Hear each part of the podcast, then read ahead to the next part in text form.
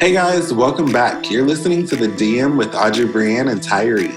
Last week, we reviewed the film Charlie's Angels, which we definitely think you should check out. On this week's episode of The DM, we will be reviewing AJ and the Queen and having a Q&A with the show's costume designer, Trayce Gigi Field.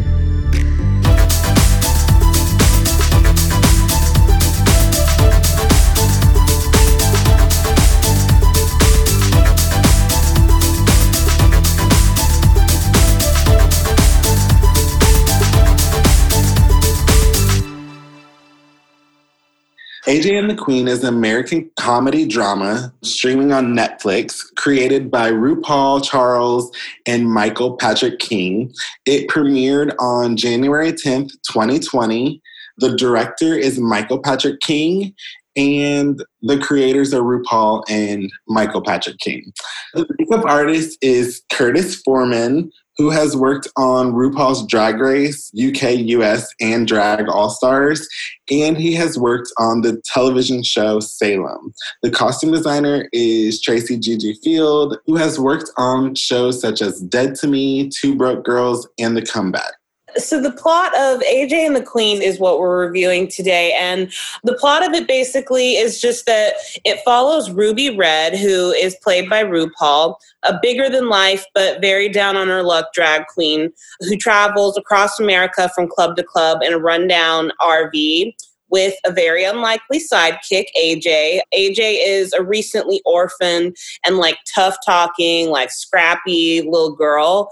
So basically, what happens to RuPaul's character is that she's a very successful drag queen and he wants to open up a like his own club in Brooklyn, I think. And long story short, like he has a boyfriend, and the boyfriend is actually like a scam artist, and the boyfriend winds up taking all this money that RuPaul's character has like been saving for like the last 10 years or however long the boyfriend embezzles all of the money and like leaves RuPaul penniless. And so she's forced to go back like out on the road and like take her act on the road to like get back to where she was and then, yeah, she meets AJ. AJ runs away with her. AJ, we find out AJ's a little girl. Um, it looks like a little boy at the beginning because AJ's character wears like a beanie a lot of the time but then we we see through flashbacks and stuff that it's actually a little girl. And so she's a stowaway on RuPaul's RV and like RuPaul eventually finds her and at first he's like nope like I don't want a child here like I don't want to deal with this. But then AJ kind of like sweet talks him and he decides to let her stay.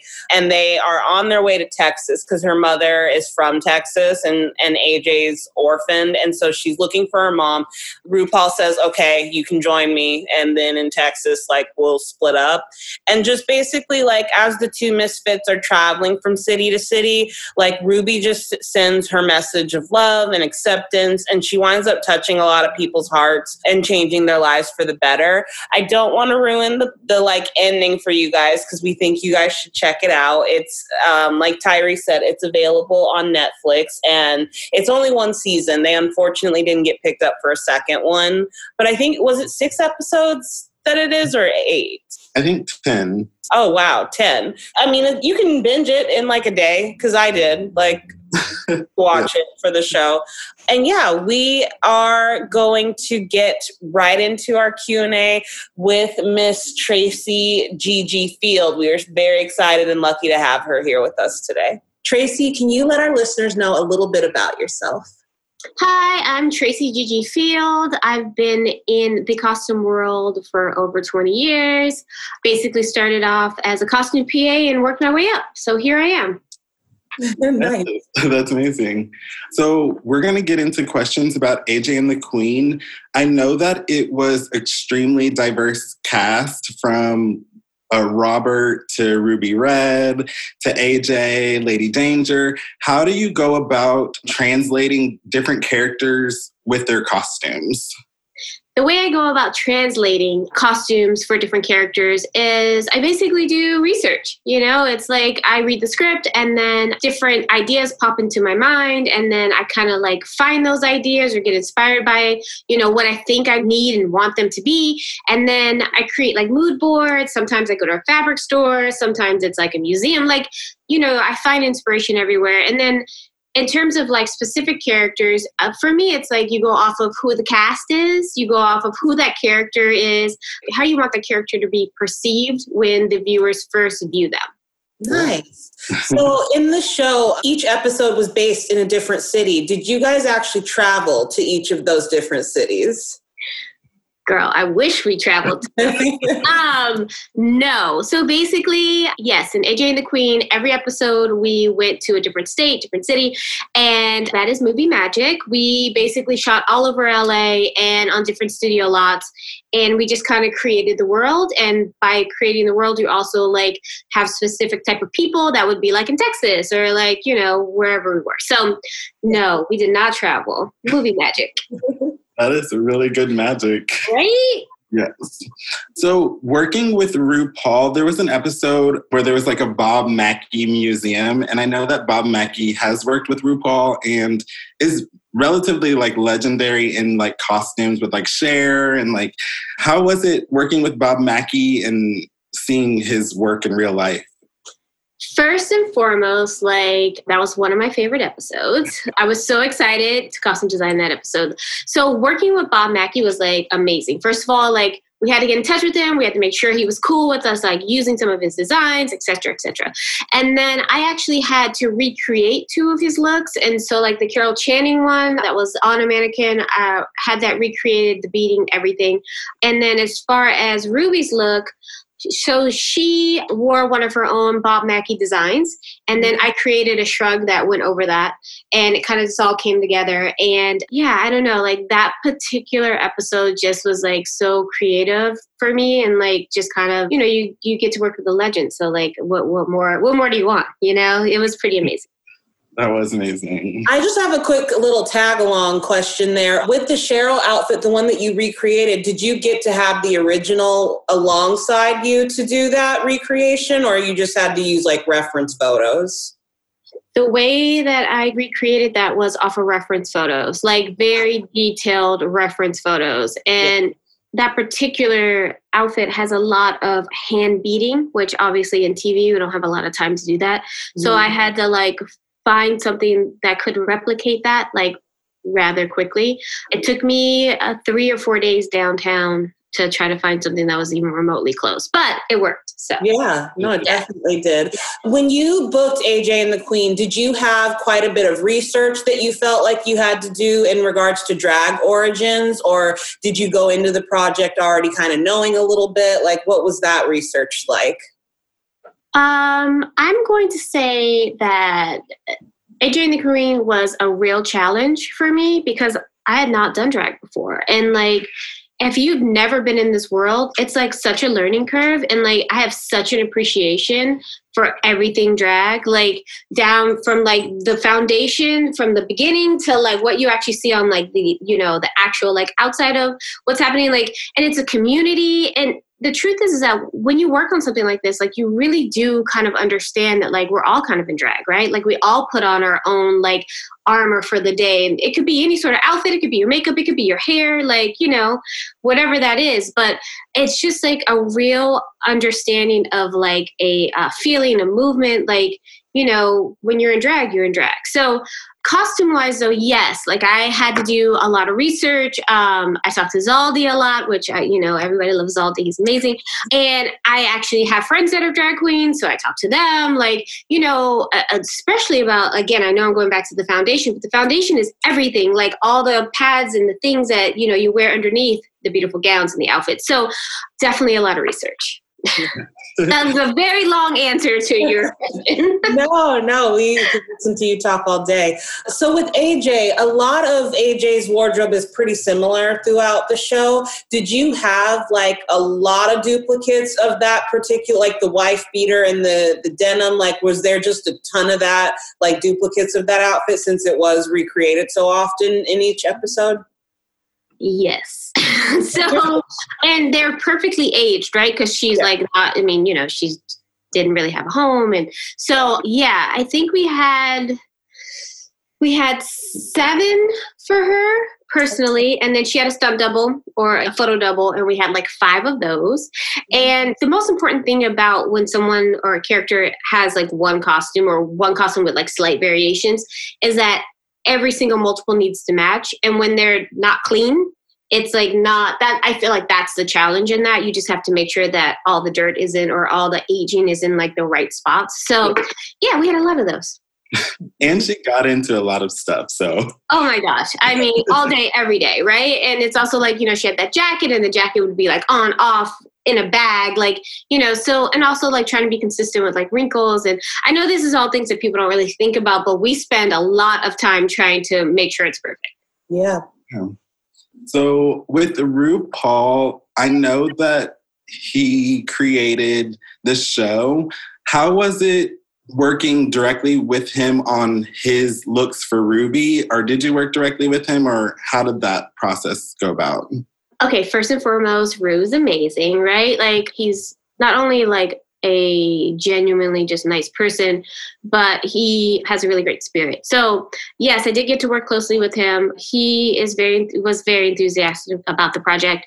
So Zaldy was responsible for Ruby's looks, and I was responsible for Robert's looks. There were some crossovers, obviously, like you know, I got to do the Jamaican drag, and I also like helped with like the Bob Mackie look, and uh, I worked very closely with Zaldy with Ruby's look to make sure it fit wherever we were going and like what town, and if there were any last minute like tweaks or anything, I like did that for Zaldy, and so it was just nice to have that collaboration. And then as far as like Rue with like the Robert looks, like you know, one of my favorite moments of fitting Rue and working with Rue was I found this amazing like Paul Smith jacket and he put it on and you know, look, Rue is made like a supermodel, obviously. And so, like, you know, sometimes he just walks into something and he like put this jacket on and it was like second skin. And he was like, girl, you're going to win an Emmy for this one. And I was like, oh my God, I love you so much. So, yeah, it was just moments like that that like just really help keep you enthusiastic about all the things. And I really did love dressing him. I felt like it was really fun. And, you know, he can pull off things that the average guy can't. So, yeah, it was really fun just to follow up with that in dressing Lewis, like Lewis is quite the character. what went into that process of just like dressing him to be the over the top character that he was?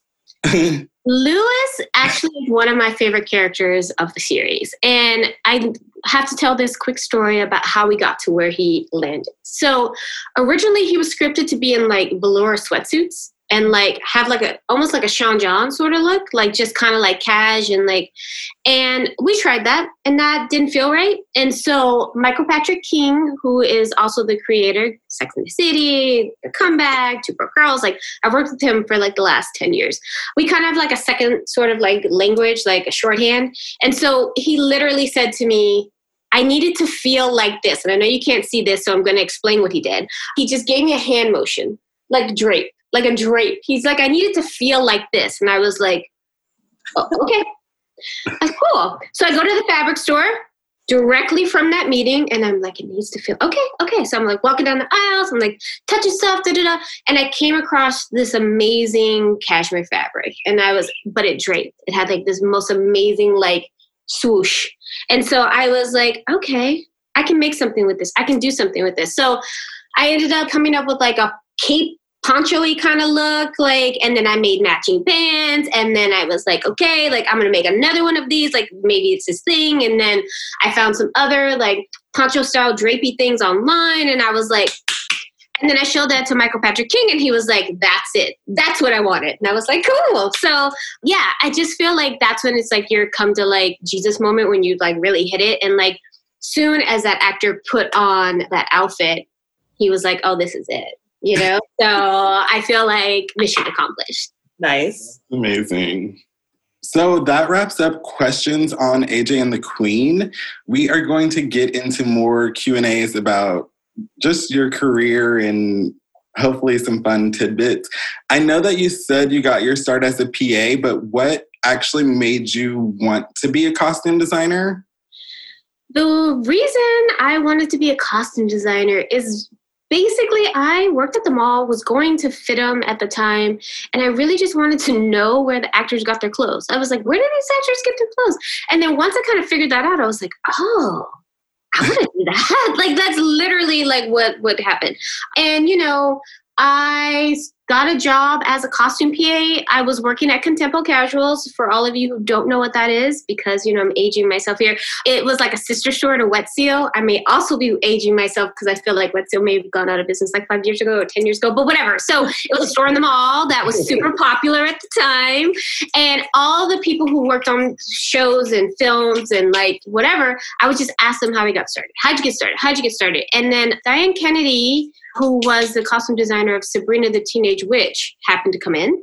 And again, I'm dating myself. I love that show. um, and she, I asked, she was another, I'm just very vocal about what I wanted to do and how, you know, and I asked for advice. And she was like, oh, why don't you come in and interview to be a costume PA? And I was like, what? okay.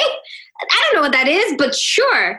And I did get that job. And I basically, you know, I just, like, I come from very humble beginnings and, like, you don't make a lot of money as a PA. And I, like, almost lost my car and, like, you know, whatever. I couldn't pay my bills, whatever. But I knew I really needed this experience in order to move forward. So sometimes you take a step forward, take a step, take a step back, take a step forward. So I did that and I kind of just risked wherever you know my trajectory at the time which was i was a store manager at the mall and look at me now you know what i mean? So it's like if i can sit here and like I, I, always say this like if i can be here thriving then anybody can you know? Like i lived in a motel when i was in the fifth grade. So when i say humble i mean really humble beginnings. Yeah. That is amazing. So I am a big fan of Dead to Me. I love your work that you do in that show. And I just wanted to ask you so What's it like having Judy's boho style play off of Jen's realtor ensembles? Like, how do you make those two kind of work together in scenes?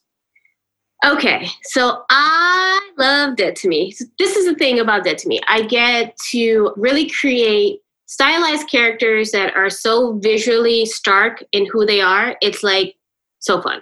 And I have to attribute Liz Feldman, who is the creator writer, because she really does trust me and just kind of lets me do my thing. And so, like, when someone trusts you and they let you do your thing, you really get to like, like make a mark. You know what I mean? Or you get to like really like be creative in the way that you should be. So I feel like, look, Judy is like a warm hug, right? She's like floral and sweet, and she wears all of her beautiful maxi dresses, and she has her little vintage pops, and she's just like a, a warm hug. Soft colors, you know what I mean? And then you have Jen, who is the complete opposite. Mm-hmm. Strong silhouettes, strong colors. You know, it's like wears a lot of dark because she is kind of dark, you know, and it's like they're so distinctively different. But what I like about it is that like these two people who are so different, both inside and outside visually, can be friends and they find a common ground. And like I think that's what the whole story is about, right? So the whole like, you know, the whole premise of that show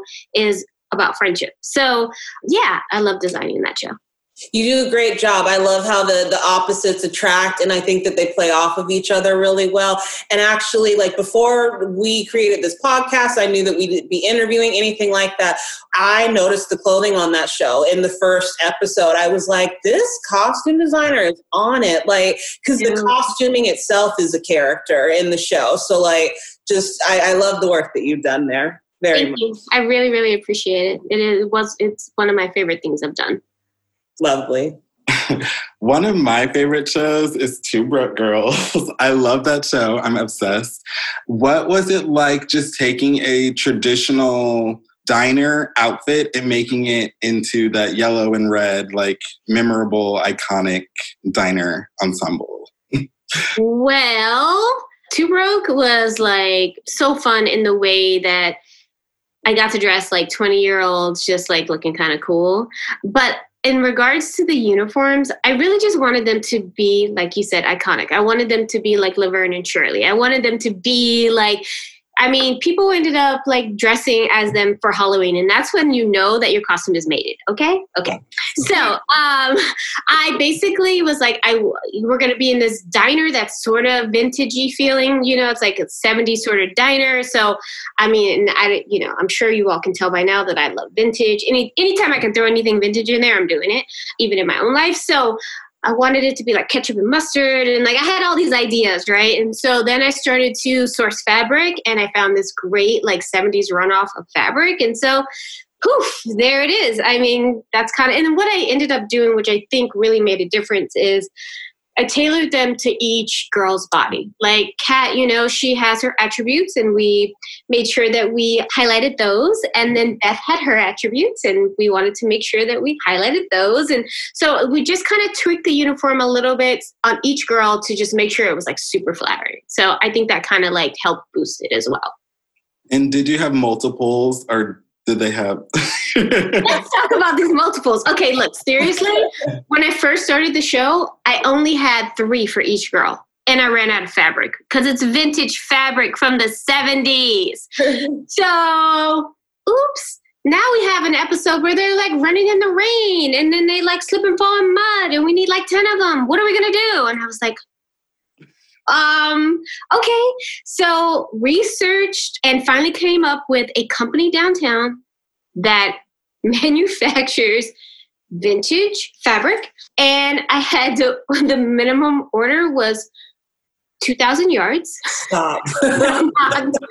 so there is a bolt of fabric at Warner Brothers somewhere in a storage unit that probably has like, mm, I don't know, 1,500 yards on it because. I mean that I had to do it, yeah. but that's the thing. That's like people like in cost. Like if you're not in this world, you don't even understand some of the hoops that we need to jump through. But at the end of the day, there's like no saying no. There's only I'll figure it out. So I figured it out. That is funny. What is the hardest or most rewarding part of your job? Well, I would say the most difficult or challenging part is usually the time frame. Mm-hmm. You know, there's just not enough time to do all the things you want to do or find the exact thing you want. And for me, like I I don't sleep a lot because I wake up in the middle of the night and I'm like, oh, I know where I can get whatever, and I like get out of my bed. I'm online. I'm like ordering it because I need to have it in a certain. Especially now, it's like you know mm-hmm. during COVID, it's just like everything takes longer to get to you. So you're like, oh my god, okay. So I would say that is the biggest challenge, and the the most rewarding part. There's like two things for me. One is when people see your work and they're appreciative they see how much hard work you've put into something and they're like, whoa, I know that that was not easy. Like, it looks amazing or whatever. The other part that I find very rewarding is seeing my assistants grow. I tend to keep my assistants for a long time. My first assistant I had for like seven years, the next one was three years, and now I'm on another one that's three years in. And to see them go from like, you know, just learning how to do something to like being superstars is like, I don't know, it just makes me so happy. Like I wouldn't be where I am if someone hadn't taken me under their wing. Lou Eyrich, Susan Matheson, Michelle Cole, like all these people that really like just helped me along the way. Like I'm all about trying to give back. So however I can help people, like you know, it's like bringing people up when you were being brought up. It's like the bigger I get, the more I want to help other. You know what I mean? It's like I just feel like you got to pay it back, and that's like I think that's the most rewarding. That's such a sweet answer. Oh, thanks. yeah. Yeah, I mean, you know, it's like I know that I, I tend to touch on this quite a bit, but like, look at me. Oh, well, you can't look at me, but if you look at me, you know that like when I first got in this business, there wasn't like anybody who kind of looked like me. Like I'm biracial, I'm multicultural, I'm a fair skinned black woman, and like I just didn't have a place that I really fit in. And there were certain people along the way that just kind of like helped me like fit in and understand that I had a place in this costume world. And so like however I can give that back, I, I want to do that. You know, it's important to me. That's, That's great. So, overall, what are some of your favorite costumes in television or film, or like what are you inspired by? Okay, I'm gonna give myself a quick nod here, only because I never really do this, but I'm nominated right now for a movie called Barb and Star Go to Vista Del Mar. And yeah. yeah. And I'm just so proud of those costumes. And not just because of the costumes themselves, but because they fit in the world so well. Like I worked so closely with the DP and the production designer. And like it's all just like so cohesive. It's just so visually stimulating and fun that like I could not be more proud of it. So there's that. and then look, anything that Lou Eyrich does, totally inspiring. You know, she is the person who taught me to really pay attention to the details. I was her assistant for a while, and people always say to me, Wow, you really like, you know, you really pay attention to details. Like, you're really, and I'm like, Yeah, every time that I get that compliment, I text Lou and I'm like, I wouldn't have this had I not worked with you. It's like sometimes it's about the jewelry, sometimes it's just about one ring. Like, it's all the things that make the character individual and it doesn't have to be a big thing, you know. So I would say everything Lou does. Um, look, Blade Runner from like the 80s, come mm-hmm. on. I mean, I love looking at stuff like that. If I could do sci-fi one day, like that would be a dream. Um, what else? What else? I mean, look, I love period stuff. I mean, who doesn't? I think that that's just a joy to like to watch Bridgerton. I mean, come on like Ellen killed that. So, you know, I um I think that those are probably like my top my top top as far as like inspiration goes, I'm one of those people that I walk down the street and like kind of sneakily take photos of people because I get street style is where it's at. You know, it's like people are out there just doing things that you're like, oh, I mean, Right. I wouldn't have even thought of that. Snap, snap. And you're like, I'm like, I hope they don't catch me. But, you know, I think that's where I really get the most inspiration from. And every now and again, it's like an art book, you know? So, yeah. With Barb and Star, did you do their Golden Globe look? You know, I did. Those sparkly culottes. That was me. Nice. Yeah, that was like super fun. Uh, Kristen called and Annie called. They, you know, we were on a conference call and they were like, "Hey, what do you, we're going to do the Golden Globes. It's Barb and Star. I was like, okay. I was like, sparkle on the stage. Like, yeah, it was really fun. And to do like their iconic like finale looks from the movie and then translate it into like a dress up outfit, pretty, pretty fun. Do you have a preference between doing TV shows or film? Yeah, TV or film. Okay, so obviously i love doing I, well i love doing it all let's be real. Like anything creative i'm all about it. It could be a five dollar job it could be a 50 million dollar job. I'm still the same person like i still want to put all the energy into it.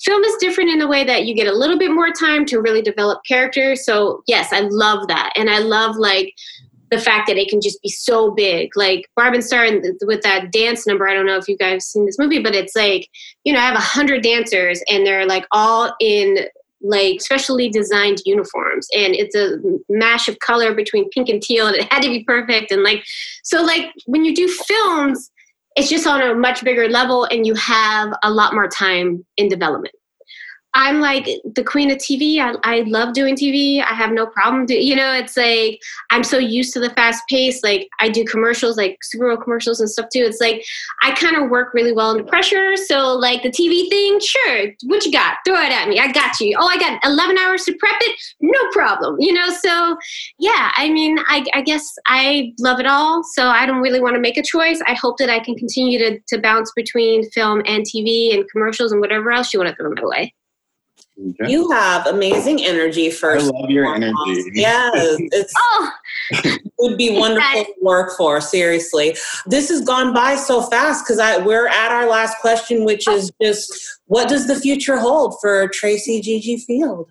Oh, what does the future hold for Trayce Gigi Field? Okay, well, I am about to well, we have Dead to Me season three gotta wrap it up gotta wrap it up yeah. which i'm very excited about. And then i'm going to do a league of their own which is a amazon series 1940s yeah. i just want to put a lot of energy into that and make it as like period appropriate and as beautiful as possible.